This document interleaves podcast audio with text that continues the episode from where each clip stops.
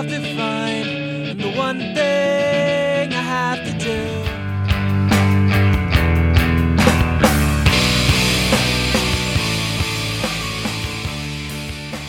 Hello and welcome to episode 214, the Washed Up Emo Podcast. I am Tom Mullen from WashedUpEmo.com. Today on the podcast, we welcome back for the third time, Evan Weiss. Evan and I have spoken two other times, episode 23 in 2013 and episode 66 in 2016. Today we talk about his new projects, his favorite emo albums of all time, and we look back at the revival era with a critical eye. We only had an hour with this busy man, so strap in for a quick one. I am sure he'll be back sooner than later. So thank you, Evan, for stopping by for the third time.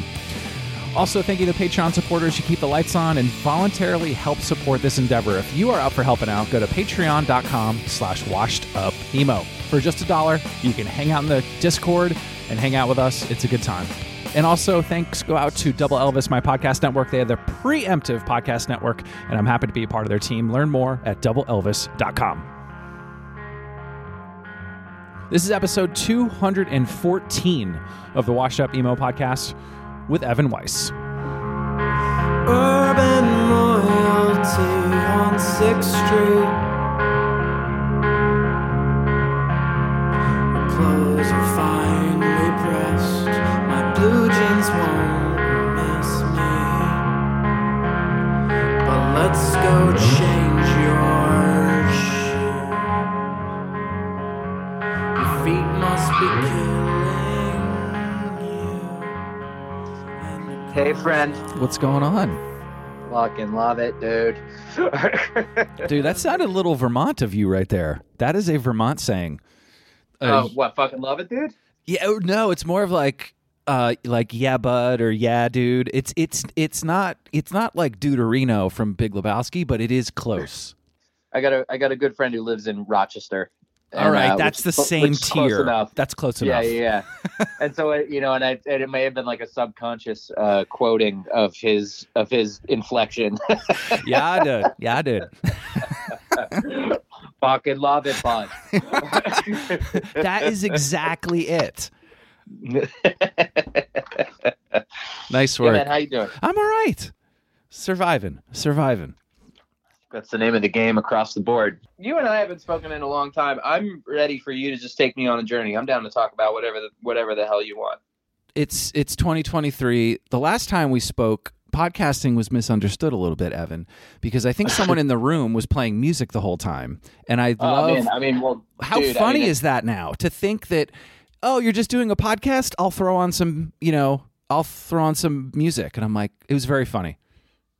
And we did it on your bed, so we're finally doing it apart from each other, which is a little harder. It wasn't my bed, my bed's always been out here, but yeah, I mean that would have had to have been 2013. Yeah, has it been 10 years since I've been on this podcast? I think so. I think I think someone will correct us, but I think that's yes. Let's just go with that. To me, that sounds accurate. I'm into it. You're about to make an Into It Over It joke. Everybody gets one Into It Over It joke. Oh, I didn't mean to do that. Shit. But you know what I'm saying? Like it's one of those jokes that's like a layup for anybody to like goof on me on. And so the running bid is that once somebody uses their joke, cool. Everybody gets one. You get one. And I have a few friends who've never made one who have told me they're saving it for really like the right time. I like that. You know what's really interesting about us chatting now versus if we had chatted before is there was a time when we talked, you were in it. You were in the middle of it. There was all these things happening. There were so many shows. There was so much going on that was exciting, right? And a lot of bands connected with me. So many people were sort of, there was a lot of so many people, way more than me, that were doing things. And I just think it's funny now that you have a bunch of anniversaries coming up, and that's sort of what, this sort of turns into, from a documentation standpoint. So I think it is a cool moment to speak again because you've had time to reflect. I mean, well, it's definitely part of that. I will say that strangely enough, I am busier with music now than I was 10 years ago when we last talked. Wow. And it's more so in the way where my priorities and viewpoint on business and viewpoint on creativity and viewpoint on equity in music and have just changed and shifted in so many ways, and in ways where we're like, we've been able to really take control of what we do and how we do it, and be able to integrate and interface with people who are fans of what we do very directly and very consciously, like very, very curated. It's right. Like a very curated way of us doing that. But that being said, you know, like we've, you know, really leaned into our own record label. We've really, we built our own recording studio here, which has really allowed us to do everything and anything that we want to do. So we've been able to really focus on releasing music, writing better music, writing quality music, recording it ourselves, working for ourselves, and then seeing that direct return ourselves, which was not really like a thing during the whole second half of when I would say Into It Over was really active, probably like 2011 to 2016. You know, we weren't seeing any of that return. Wow. You know, in a way that was really challenging. I think it's hard to be a band at a certain level and to get to a certain point. And then, you know, what's the old adage, right? Like, you got to spend money to make money. It's more like you got to spend money to lose money. And and so, right. Like, you know, it's tough to kind of break that ceiling. And I think that's a tale as old as time if you're talking about bands in the emo realm, you know, like how far can you push it before commercial viability, before there's that rub between like commercial viability and like genuine artistic satisfaction, you know? At least that's my feeling on it.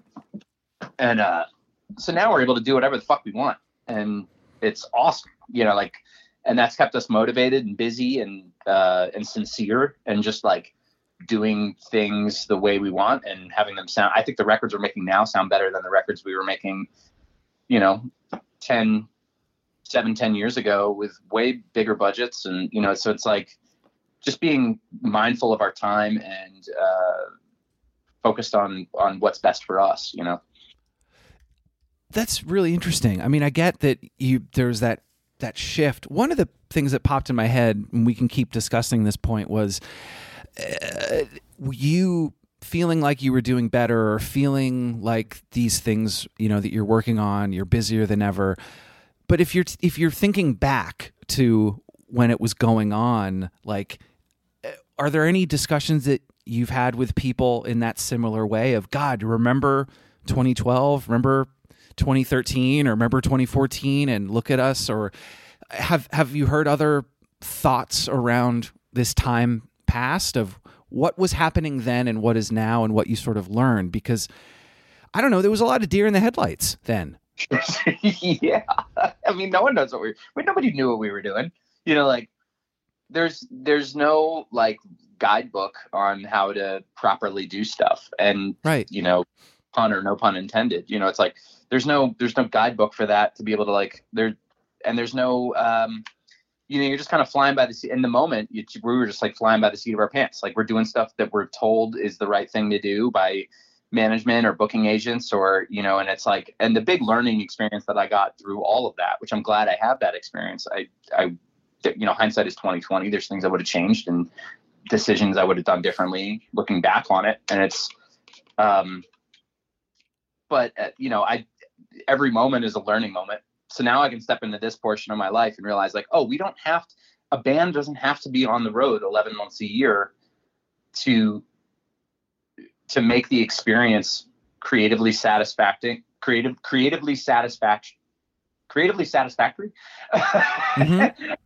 Like, to be satisfied creatively and to also make money, you know, like the biggest thing that I think people try to tout and even still do, which I get it. There's money to be made in touring, but like, there's also money to be made creatively if you're willing to put the time in and focus, you know, on things like, honestly, like writing and releasing music or, you know, self-releasing. I empower and encourage any band to self-release their music at this point, you know, like it's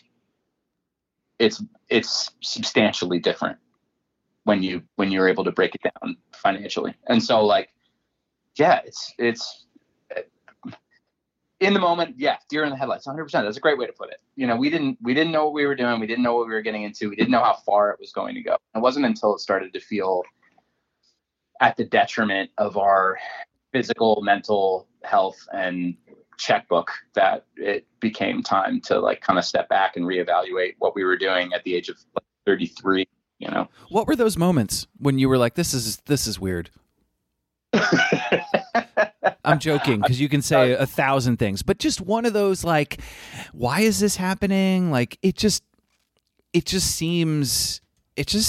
felt that there was a moment where everyone was into it, and I know I'm not going to make the joke. I'm just being like, and then there was like a moment where it just like, I think everyone was like, how can I not do this?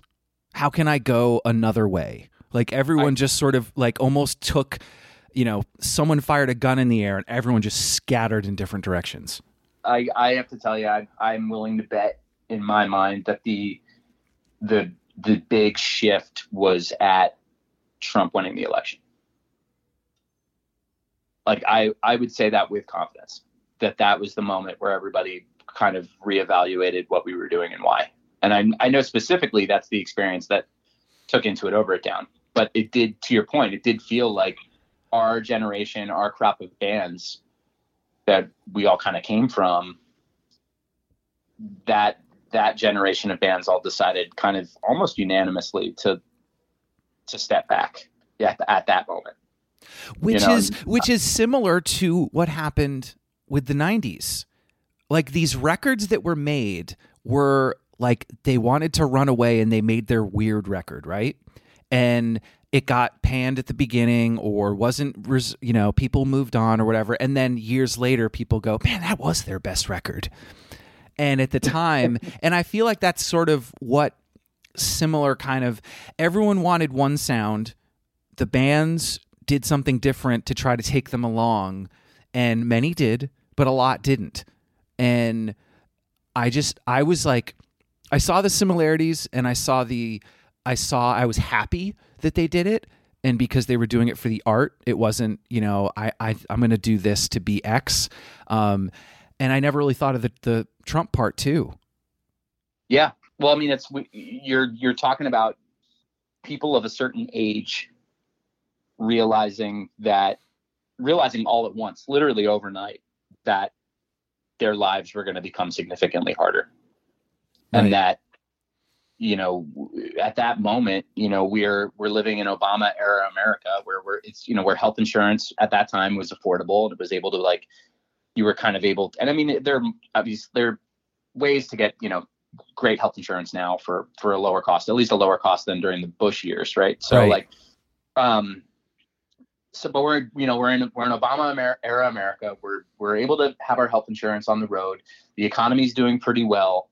And here comes this fucking cowboy ready to like basically dismantle all the things that have made touring and like kind of living this bohemian lifestyle accessible for a while. Couple that with the fact that we're all entering our early to mid 30s, you know, and a lot of us have goals and aspirations and dreams beyond just being in a band. Yep. And then also seeing instances of bands that we really love and appreciate going through the motions of nostalgia-ish touring. You know, like I didn't personally, I've got to believe a lot of musicians who I know and I'm friends with or who like came up in the same world as me don't want to be that musician that is like in their mid to late 40s playing the record they wrote in their 20s over and over and over again, because that's what people want to hear.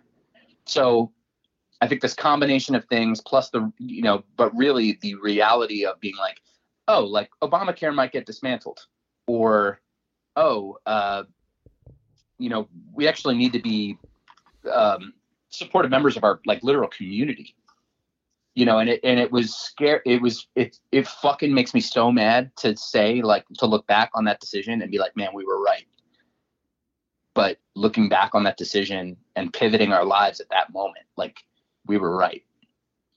And that is really, really tragic. Also, like, I'm really grateful for us having made that decision when we did. I think all of us are in much better, more stable, more healthy, just points in our lives, you know, music or not. Yeah. And because of that, I can look at my music career with like a totally reframed point of view, one that's much healthier and more sustainable. And, you know, we've been talking about this, but.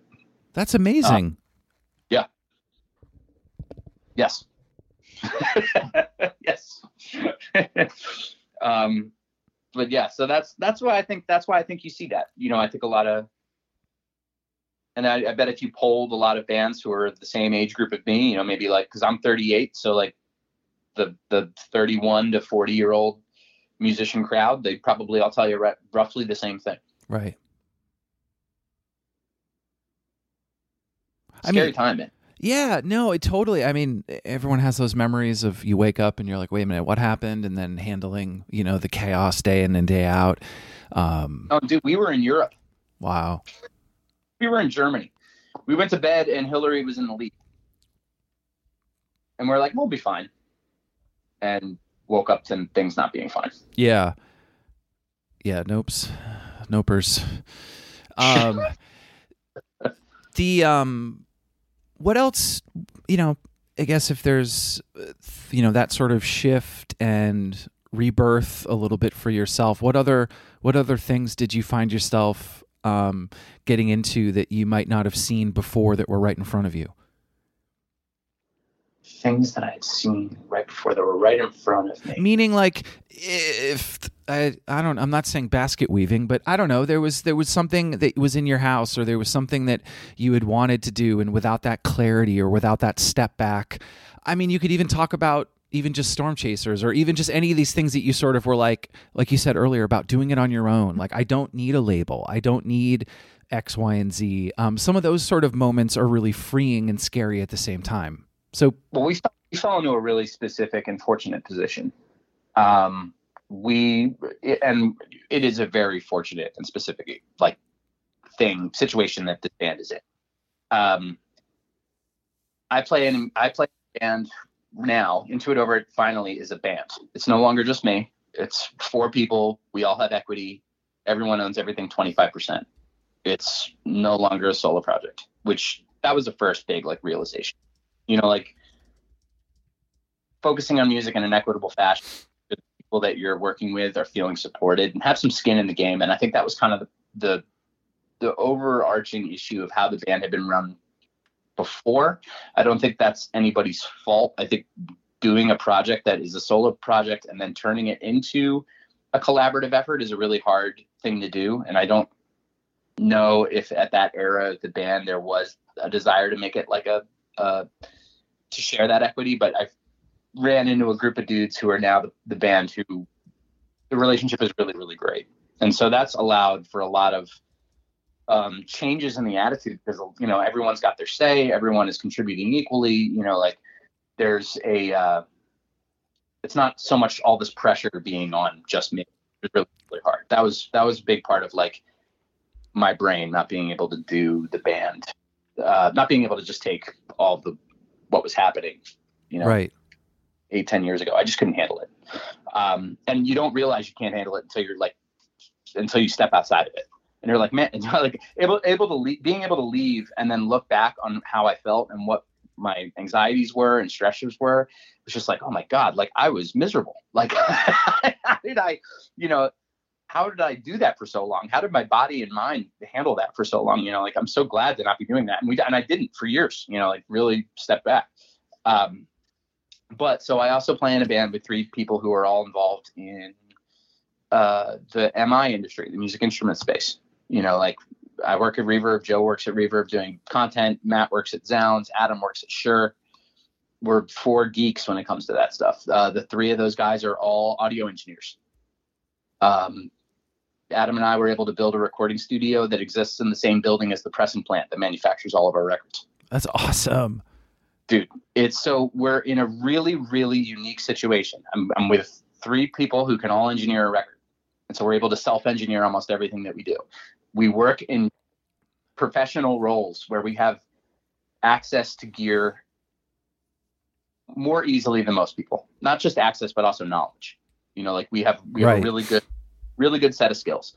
Then beyond that, we're able to work locally with our vinyl manufacturer who like like the person who's who's like the press and plant manager who I work with on a daily basis is my coworker's husband, you know? So like, I know that like when I'm getting vinyl manufactured, it's supporting not just like this local Chicago company, but also like my friends, you know, like these are people that I knew before they worked there, you know, who are like getting that paycheck of partially out of the money that I'm spending to have records manufactured.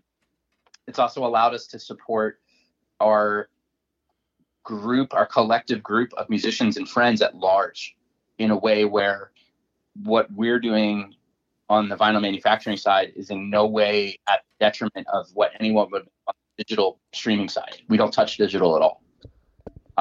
I don't believe in it. I don't think it's equitable for a record label to invest 5 to 6 months of time into somebody's record and then own that a portion of that record in perpetuity, or even for more than 3 to 5 years. Like you get, if you were to put out a record on a label, and what are most deals, 50-50, they own 50% of your digital streaming for 10 years to perpetuity. Why? They're only talking about it for 6 months. Why would they own it for so long? So there were a lot of things that I saw and recognized in music that I didn't agree with, and was able to apply that to something that I think is more fair for not just us, but for our friends, while also integrating, setting up a situation internally where we are set up for success, you know, where we can do things our way. And that takes work, you know, like that takes a lot of logistics, but now that the logistics are in place, it's really easy for us to be self-sustaining and you know, like I said before, curated with our effort. And it has, and it's been mostly, and correct me or inform the audience, mostly your projects, or have you partnered with other people and other projects that you've believed in? Oh, I mean, there's a bunch like, okay. Yeah. So, that's a great call out. So like Rap Boys, for example, mm-hmm. Rap Boys, they're part of our immediate friend, Marcus, who plays drums in Rap Boys, also plays drums in Pet Symmetry. So they're part of this like extended family universe, but Rap Boys works with Top Shelf. What we're able to do with an instance like that is, you know, we've, you know, with our label Patreon and our subscription, which we can talk about that if you want, but with the way that goes, it's like, we know the people who are involved in our work are really invested in Rap Boys also. How can we partner with Top Shelf and Rap Boys to be a part of that rollout, to be supplemental to what they're doing?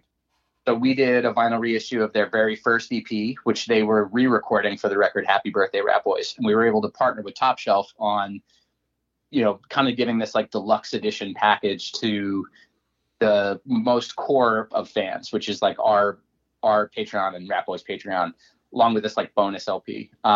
We also did like a limited specific colorway with Sincere Engineer, with their last record that came out on Hopeless. It's like Adam, who drums in Into It. Over It., also drums in Sincere Engineer. So there's these connections that extend beyond just what we're doing, you know. And then today, for example, we were able to partner with No Sleep for the 10-year anniversary of Proper, which now it's the 12-year anniversary this year, but better late than never. So, you know, we recorded a live version of the record. We were able to put together this deluxe version where, you know, it was a double LP, so the live version and then like the classic record, and No Sleep and us were just able to split it up the middle and work in a really equitable, fair, transparent way that let us do what we wanted to. And it's like, really, that's all labels need to understand is like, if you're there for a band and working with them as opposed to against them, or like in your own best interest, if you're working in everybody's best interest and not just in your own, like you'll see the success that you want, and also have the loyalty from the artists that you work with. Right. You know, like that's it. That's the Asian Man model. It's like Mike Park just works with the artists and listens to them with their questions and desires and hopes and wants, and works with them on that. And then because of that, he's, you know, renowned throughout the industry as being like the most fair and equitable and awesome dude to work with, you know, like it's just, it's putting people before business is the biggest part of it. Yeah. Did you have these thoughts when you were on labels and doing these tours? And I guess everybody does, but no. Not at all. I was so I was such a dick. Like, I look back on these years, like my late 20s, especially my late 20s, with just such regret in terms of like how I was just very I had a totally different kind of like cutthroat attitude. And that is, was ill-informed by just what my team was at that time. And I think also what, people tell you and you don't know, like I said, it's the Wild West. You don't know what you're doing. You're just kind of like deer in the headlights, clueless. And so you listen to the people around you and you take that to heart. And also that was a really exciting, but also challenging moment where like a lot of bands were coming up at the same time and all experiencing success at the same time. And it's also really difficult to be in that moment and also not feel like low-key competitive with the people that you're around. Right. Think that anybody who says that they weren't low-key competitive at that time is a liar. Like, we all were. And it's not, I don't think that's anybody's fault, but I think that's ultimately also the demise of why, why there are waves in any genre, but why there were waves in emo specifically. It's like, it's the build-up and breakdown of those generations of bands, and that just comes through that, like the generation before us, or actually the generation before us, would have been like that Get Up Kids, saves the day thing. And if like, and those dudes will be the first ones to tell you that they're, competitive with each other about their opportunities that they get. Totally. Their success, stuff like that. So, we're just another chapter in the, in the history repeats itself book, I wish in the moment that, we were more active and dealing with things like label budgets. And I wish I just thought with a little bit more. There are decisions that I'd made that I look back on, and I'm glad that I did them. But also, like, with the hindsight and things I know now, like, I actually wish I'd made standards with like a lower budget. I wish we had done that in Chicago. I wouldn't trade my experience at Tiny Telephone. Right. I love that experience. What a fun record to make. But we could have done that in a more equitable, sustainable way. And so, Figure was kind of like the proof of that. Like we were able to make Figure for like $7,000. Wow. And that was just us buying the gear that is in our studio now that we get to continue to use for records to come. You know what I mean? Mm-hmm. So Figure, of all the records Into It Over It's ever made, Figure was the one that cost the least. And I think it's the one that sounds the best. And so it's kind of like when you realize that, or if you're able to compartmentalize or think about it that way, it's kind of like, oh shit, we could have done things way differently, and we didn't, because we were told that was the standard. That was the way to do it. And so when you realize that there is no rule book, there is no playbook, you can do whatever the fuck you want. That's a huge realization. I absolutely agree. I think being in those moments, and you start to hear from the people that, oh, this is okay. So we're at this level, and then we're going to do this next, and then we do this, and then we do that. And there's this sense of, like you said, everyone around you saying the same thing, having the same thing told to them.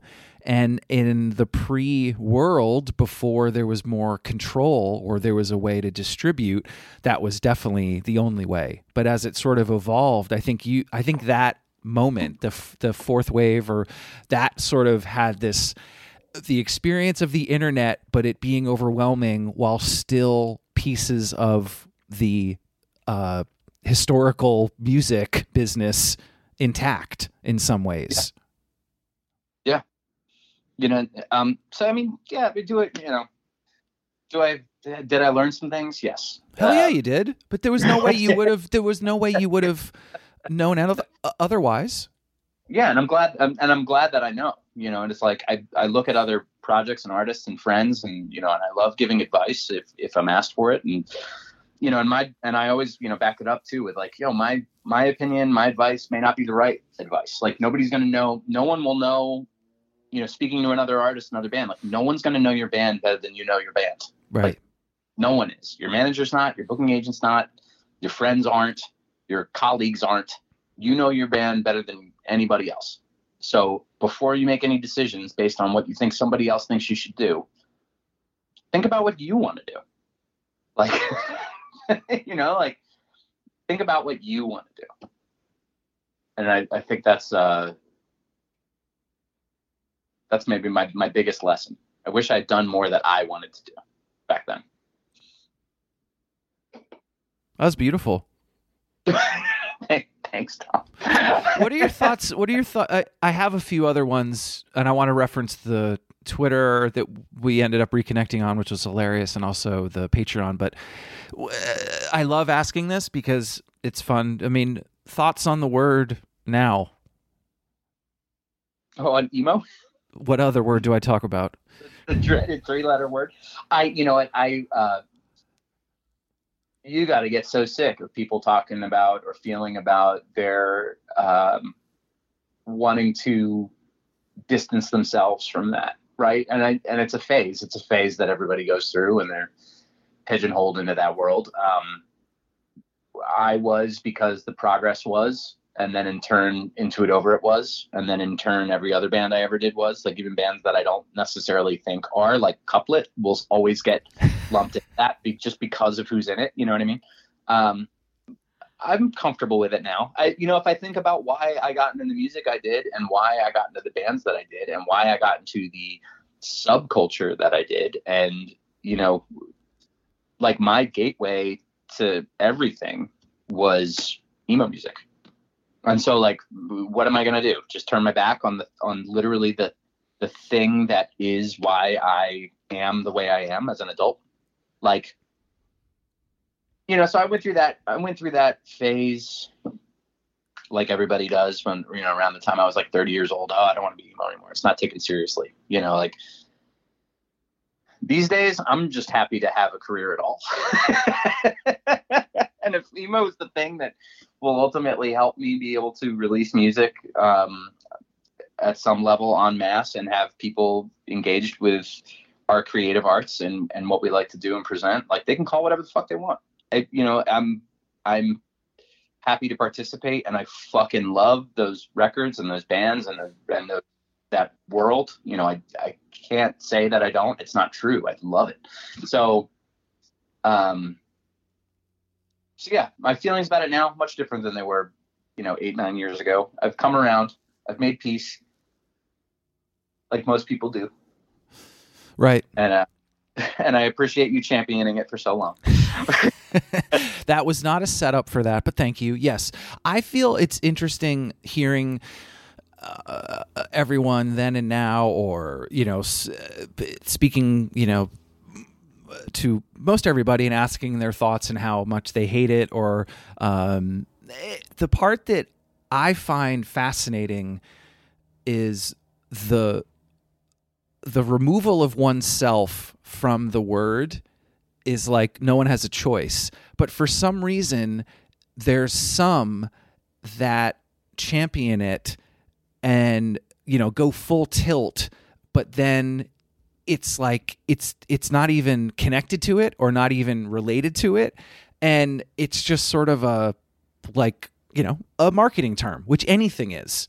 I just think you're talking about, like, emo bands versus emo night, more from the music side of having this attachment to it going away, and then people bringing it up, and then, but some of the bands, right, break out. Some of the bands get on an indie label, and somehow it's shed, right? Or it transfers into pop culture, or it transfers into a different realm. And I just think there's this interesting, like, minutia of, like, you know, like a portal, and, like, other people got out and were able to, like, survive the word, and others weren't. And I don't know if there's another genre that has that sort of, I don't know, it's almost like a, like this door that other, I don't know. I mean, I think, yeah, I mean, jazz is kind of like that. I mean, there's a lot of, like, someone like Herbie Hancock, for example, is a great example. Quincy Jones. It's like, these are jazz musicians who transferred into pop. They're jazz musicians first and foremost, you know, but, you know, and I think hip hop is a big one, you know, like, the transition from hip hop to popular music, or R&B to popular music. Like, that's a big one, but the transition is always to popular music. It's never to you know, something else, you know, like I couldn't suddenly put out like a fusion jazz record and not still be called emo. And it's just like, no matter what I do, it'll forever be that, you know, like, so, you know, and I've thought about that. I really want to do an Into It Over record that's a soul record or like a funk record, you know, like how fucking fun would that be to write like Daptone soul music, but like me singing on it. Do it. I want to, but I don't know how to write that. So it's like, I have to start working with other musicians if I want to do that. But no matter what I would do, even if I did that, it would still, you know, it would still be called emo. Right. You know, it's like even artists like Beck, you know, or Bjork, or like, what are artists that like change their style all the time? You know, they still get pigeonholed into the thing that they came from. Right. I think like, I'm fortunate with Into It Over It that because the very first thing the project ever did was so varied in sound that it set up the project in the future to kind of like really do whatever we want. And granted, we stay within a certain, you know, some guardrails with a few things, but like, I do feel like I could make any kind of record with Into It Over It and it would still be, you know, in some levels appreciated. So, you know, who knows? Maybe one day. I'll tell you though, you'll know when the project is done completely if I do 52 weeks again. Right. That'll be when you know I'm putting it to bed. That's how I've always wanted to end the project is doing another 52 weeks and then at the end of that last week it's over. Like that's it. What are your feelings on some of the fifth wave stuff? Have you dove into that world? Yeah. I mean, it's kind of, you know, I don't want to feel like such a fucking fuddy-duddy, but, there's a few records I really, really appreciate. I really appreciate the Pool Kids record. Mm-hmm. I actually think the Screamo stuff happening now is the coolest stuff. Name some bands. I think like Gillian Carter, like what they're doing is really, really fucking cool. My buddy's playing this band called Pez. Those dudes used to be at Frameworks. I thought that shit was really awesome. I think like what Callous Doughboys is doing is super cool, even though I know they're not fifth wave emo at all. It's more like metalcore, but it's like that can overlap. They're pushing. They're from our world, right? You know, like they're cut from a really similar cloth, and I think they're doing something really fun with music right now. I think it's fucking cool. You know, and we've done band Stress Fractures from Pittsburgh, who I think is really rad. You know, I think that band Expert Timing from Florida is really fun. I really like their stuff a lot. You know, I'm actually at a really, it's funny that you bring this up. I'm in a really funny era in my career where people are telling me they started playing in bands because of Into It Over It. Oh yeah. Get ready for that. And I gotta tell you, that is the most flattering thing I think you can hear from a musician. Like, I know that's the thing that I say to bands when, like, if you can watch a band play and that makes you want to pick up a guitar, that is like easily the coolest thing you could say to a band. Like, that's how Sweet Pill makes me feel. Like, when I see them play or listen to that record, I'm like, damn, I want to play guitar. You know, like, that is so cool. Mm-hmm. And so, you know, to feel like we could have been that for someone, or like some Into It Over record from 10 years ago could have been that for someone, like, it's really, really special. And so I'm excited that there are still really cool new young bands doing it. Like, you know, I see the success that, you know, someone like Origami Angel has, and I think it's just so fucking cool. And so, you know, the fact that it's still being championed, the fact that there's young kids still getting excited about this genre of music. It's, you know, you hear this probably from every fucking interview you do, but yes, it kicks ass and it gives people like me a longer career. You know, the fact that it keeps going, like, if the fourth wave, if the wave that I was in didn't happen, like that stuff that we did just extended the life of, you know, like a Braid and Get Up Kids and, you know, Mock Orange and all of these bands, like they get to keep being bands because there are still people discovering all this stuff. So, absolutely. Really, what I should have called that was American football getting back together. Like, that doesn't happen without all of us. I know. No. And then, I mean, I remember, I love telling people that story where it's like, yeah, the record came out in 99, guys. No one gave a shit. People played it and it moved on, but there was this era of kids that just latched onto it and started, you know, so that's what I think about too, about like a life of something, and you put it out and you think X amount happens to it and you move on. And like you said, the label's got 2 months in it and then they shelve it and they're on the next thing, but it's kind of rad to watch things have another life. Put a pin in that comment. It's like, that's the thing. It's like, bands not negotiating their digital catalog more smartly, myself included, back then, like thinking about if some record I wrote 10 years ago, all of a sudden just like had a song like Never Meant, and it just clicked in some weird way where a whole fucking genre of bands or like new era of bands is able to start because this one record just got really, really popular out of nowhere, or just started getting memed out of nowhere. And then I got to pay somebody from 15 years ago, 50% of that success when the record was just like, no one gave a shit about it for 10 years. You know, it's like, oh, Tom, I could wax poetic on this shit for hours. I hope young bands are listening to this podcast. Negotiate your digital catalog carefully. Please. I love it. I love rich that Mike Kinsella would have been if Polyvinyl didn't own, you know, however much of that they own. But then again, you know, does that band have that career without Polyvinyl? Who's to say? Well, that's, I will just as in, I know someone has it in defense of genre, but I'm going to do in defense of labels because I worked at them. There is a lot that goes into those things that I think is part of it. Is that equal? Not necessarily, or is the time spent equal? Those are the breaks, or those are those decisions that bands and managers and things like negotiate of what I want from this release or what do I get. I don't know. Some of those things will happen naturally, and sometimes I experienced it. The label didn't do a thing, and it just happened, and they were able to capitalize it in a way globally or regionally or something that maybe someone by themselves couldn't. That's not to say it wouldn't have happened otherwise. So it's such an interesting topic.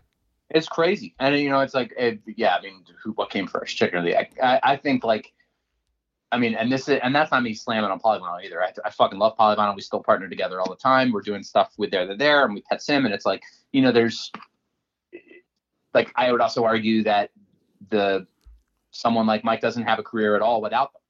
Right. Like there just doesn't happen. So it's like, but that being said, I mean, who doesn't love the fact that you said that, like the record came out in 99, who doesn't love the fact that in 2009, that record has a whole second life out of nowhere, like seemingly out of nowhere. Who doesn't love that? So now I'm thinking like, man, what if some record me or one of my peers did, like, what if all of a sudden out of nowhere, like, you know, Slingshot Dakota, you know, has like somehow spawns this whole new generation of like two-piece cool keyboard bands. You know, like that'd be crazy, and it'd be awesome, and they're primed to do it. You know, so it's just the thought of that could happen at any moment. Some shit from like you think about like Fleetwood Mac having that number one in 2020 because some dude was skateboarding, drinking ocean spray, listening to Dreams. Yep. Yeah. No, that's that sort of you know, you can't predict those, and it's a moment. Sometimes they're a meme, sometimes it lasts a weekend, sometimes it's 15 minutes, other times it's half a second, and then other times like Never Meant is just keeps evolving. Like there's more and more ways to, you know, crack jokes around it or make sort of these references, and it's like in the canon, and it's just those are interesting. But then you're right, maybe there is a song that hits for a summer or hits for a certain moment, and That's beautiful because people now can go find it. Before it was, oh shit, I got to go to the record store and then I go get it. I got to bring it home. Now it's instant. I got to buy Hounds of Love at my local record store because I saw it on fucking Stranger Things, you know, like. Right. You know, so. I wanted to mention, I think what spurred this too was your tweet, the Twitter, which is people are still on. Talk about your social media post and then what happened. I think I should look it up. I finally figured out what I think my top 5 favorite emo records are. And they're all from a specific era. It's all the same era. But say the tweet out loud. Hang on, let me find it. I'm just going to search emo on my Twitter thread, see what comes up. Because I just love that I got tagged, and then also I will, you know, I'm happy to mention one of the records you are going to mention. I will staunchly explain how I've been saying that for fucking 20 years. Okay, so here, my tweet was this. It was, every time I ever did the Washed Up Emo podcast, I never actually talked about emo. Which is true. I think is in parentheses. I think these are my top 5 emo records in no particular order. So it's Sunny Day Real Estate's How It Feels to Be Something On, Braid's Age of Octane, Cap and Jazz's Schnapp and Schmazz, which I would have written the whole title, but you only had 140 characters, right? Right. Mock Orange, The Record Play, and Van Pelt's Sultans of Sediment. So that is a solid 5. I was not expecting the Mock Orange. Oh, Mock Orange, frankly, is. That record is not my favorite record of all time, but that band is in maybe my top 3 favorite bands of all time. I think they have a perfectly flawless catalog. Wow. And I celebrate all of their records. I actually think they are the best representation of that time. And the one that was the least renowned or beloved, like their talent and influence is not reflective of how popular that band was, because they're like, dude, like the progress does not exist without Mock Orange. That was the band. Like, people can say like, oh, it's Braid. You guys sound like Braid. And it's like, yeah, we love Braid, but like Mock Orange was the band we were always trying to rip off. Like, there's actually just such intelligent guitar interplay in that band in a way that is really not done by anybody else. And it actually took me doing psychedelics for the first time to realize how psychedelic that band is. Like, I had a quote earlier to cut out for the Instagram reel, but I just replaced it with that one. It really is, like, they're just so fucking cool. And when I heard the Record Play the first time, it's just like, The mean songs are so mean. The drums are so well. Heath is just like the best of all these bands. Heath is the best drummer, and like it's just, they're just so fucking cool. That record is transformative. I mean, the first time I listened to that album, I was like, this is what I want to. This is how I want a band I'm in to sound like, you know, like. And then for them to take this whole like shift halfway through their career to change and just sound completely different.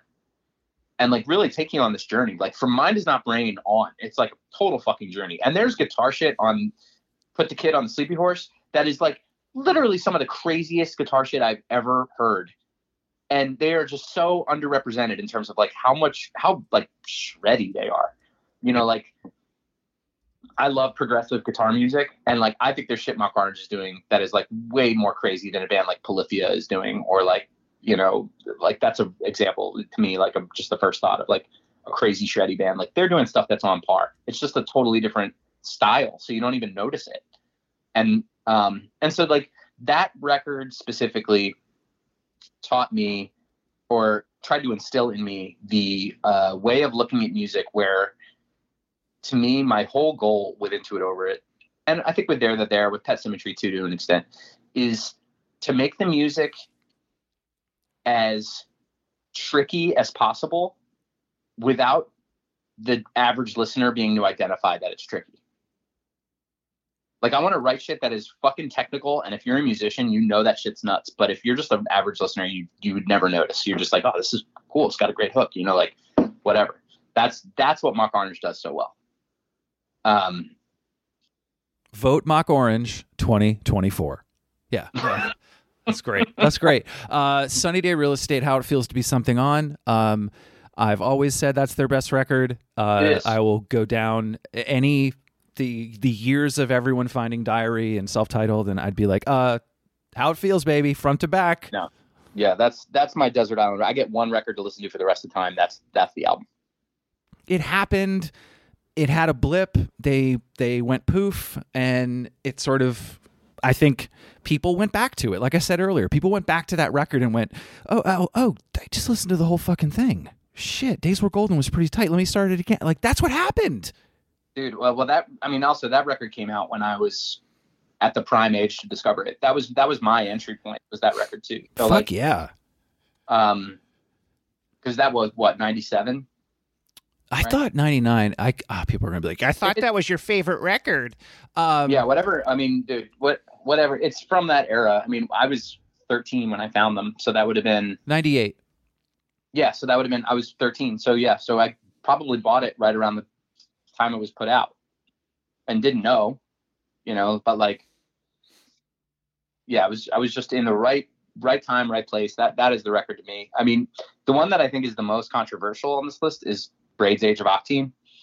But I've always been more of a fan of the Roy era stuff. Like I think like it's just it's meaner and faster, and the lyrics are, I think, cooler. The songs are kind of bizarre, and like it's just got this energy to it that like something like Frame and Canvas doesn't have, where it feels like a little more polished and produced. And Frame and Canvas is the obvious setup to Hey Mercedes, which, you know, and I like all that stuff, but like Age of Octane has like a really special place in my heart. There's just a couple tunes on there specifically too that like wrench so good. And like,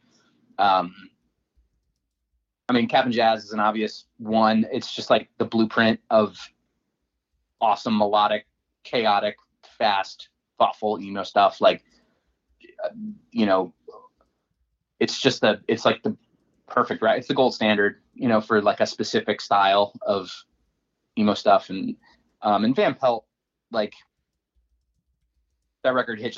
A friend lent me that record when I was 14 or 15 years old, thought I would really like it. And sure enough, I did. I just, it's just a record that I've listened to still probably once a week. Of all these records, that's probably the one I listen to the most often now at, you know, almost 40 years old. All right. Promo time. You got a minute left. Oh my dude. Well, so Into It, Over It, busier than ever, putting out a bunch of records this year, more to come next year.